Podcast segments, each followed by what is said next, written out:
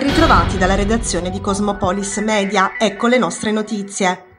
Ex Silva, nella giornata di ieri 21 ottobre il Tribunale di Taranto ha disposto il dissequestro dell'Altoforno 2. L'impianto era stato posto sotto sequestro giudiziario dopo l'incidente avvenuto nel giugno 2015, durante il quale morì l'operaio Alessandro Morricella. Successivamente fu concessa ad ArcelorMittal la facoltà d'uso a patto che fossero attuati i lavori di messa in sicurezza. Una serie di prescrizioni a cui l'azienda ha terminato di adempiere, determinando così la revoca del sequestro. Sono una decina le navi ferme oggi in Mar Grande, in attesa di scaricare le merci necessarie alla produzione dell'ex Silva. A bloccarle, come denuncia il coordinatore provinciale dell'USB Taranto Franco Rizzo, il mancato pagamento da parte di Acciaierie d'Italia. Solo una, forse, sarà messa nelle condizioni di scaricare il materiale nella giornata di oggi. Non si può pensare di gestire l'acciaieria più grande d'Europa facendo cassa su lavoratori, fornitori e aziende d'appalto. È questa la denuncia di Rizzo, che chiede un incontro urgente al governo per discutere di numerose e preoccupanti questioni a riguardo. Si è aperta ieri a Taranto la 49esima settimana sociale dei cattolici italiani, evento che vede la partecipazione di numerosi vescovi e delegati da tutto il mondo. L'avvio della manifestazione ospitata dal Palamazzola è stato dato dal messaggio di Papa Francesco che ha voluto lanciare un appello ai cattolici italiani ad avere più coraggio per uscire dalla crisi generata dal Covid. Il pontefice ha anche voluto rivolgere una carezza ai genitori tarantini che hanno pianto o piangono per la morte e la sofferenza dei propri figli.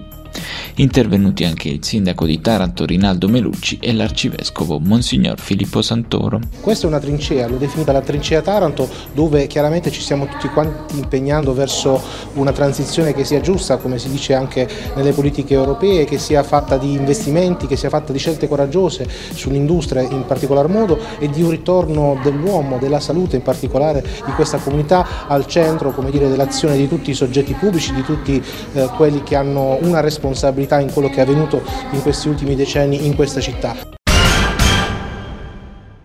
Taranto, un'operazione congiunta della Polizia di Stato e della Guardia di Finanza ha permesso di porre agli arresti domiciliari una coppia di italiani. I due sono accusati di circonvenzione di incapace, appropriazione indebita di soldi, autovetture e proprietà immobiliari per oltre 200.000 euro, ai danni di un pensionato tarantino cui la donna faceva da badante. L'uomo, ex militare della Marina con evidente deficit cognitivo, era stato allontanato dai suoi parenti dalla coppia e risultava sposato con la sua badante in regime di comunione dei beni, senza però esserne a conoscenza. Oltre ai domiciliari, la coppia è stata sottoposta a sequestro preventivo dei beni per risarcire la somma estorta. Sono 3.794 i nuovi casi di coronavirus registrati ieri in Italia a fronte di 574.671 tamponi effettuati. Certificati inoltre 36 decessi su tutto il territorio nazionale, tasso di positività che si attesta sullo 0,7%. In Puglia 167 i contagi nelle ultime 24 ore, di cui 39 nella provincia tarantina. Solo un decesso in regione ieri. In Puglia raggiunte le 6 milioni di somministrazioni di vaccino anti-Covid e sono circa 3 milioni i cittadini pugliesi completamente immunizzati.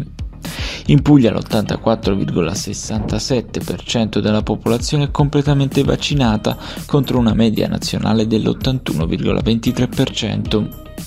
La campagna prosegue anche a Taranto dove solo ieri mattina sono state più di 2000 le inoculazioni, di cui la metà erano terze dosi.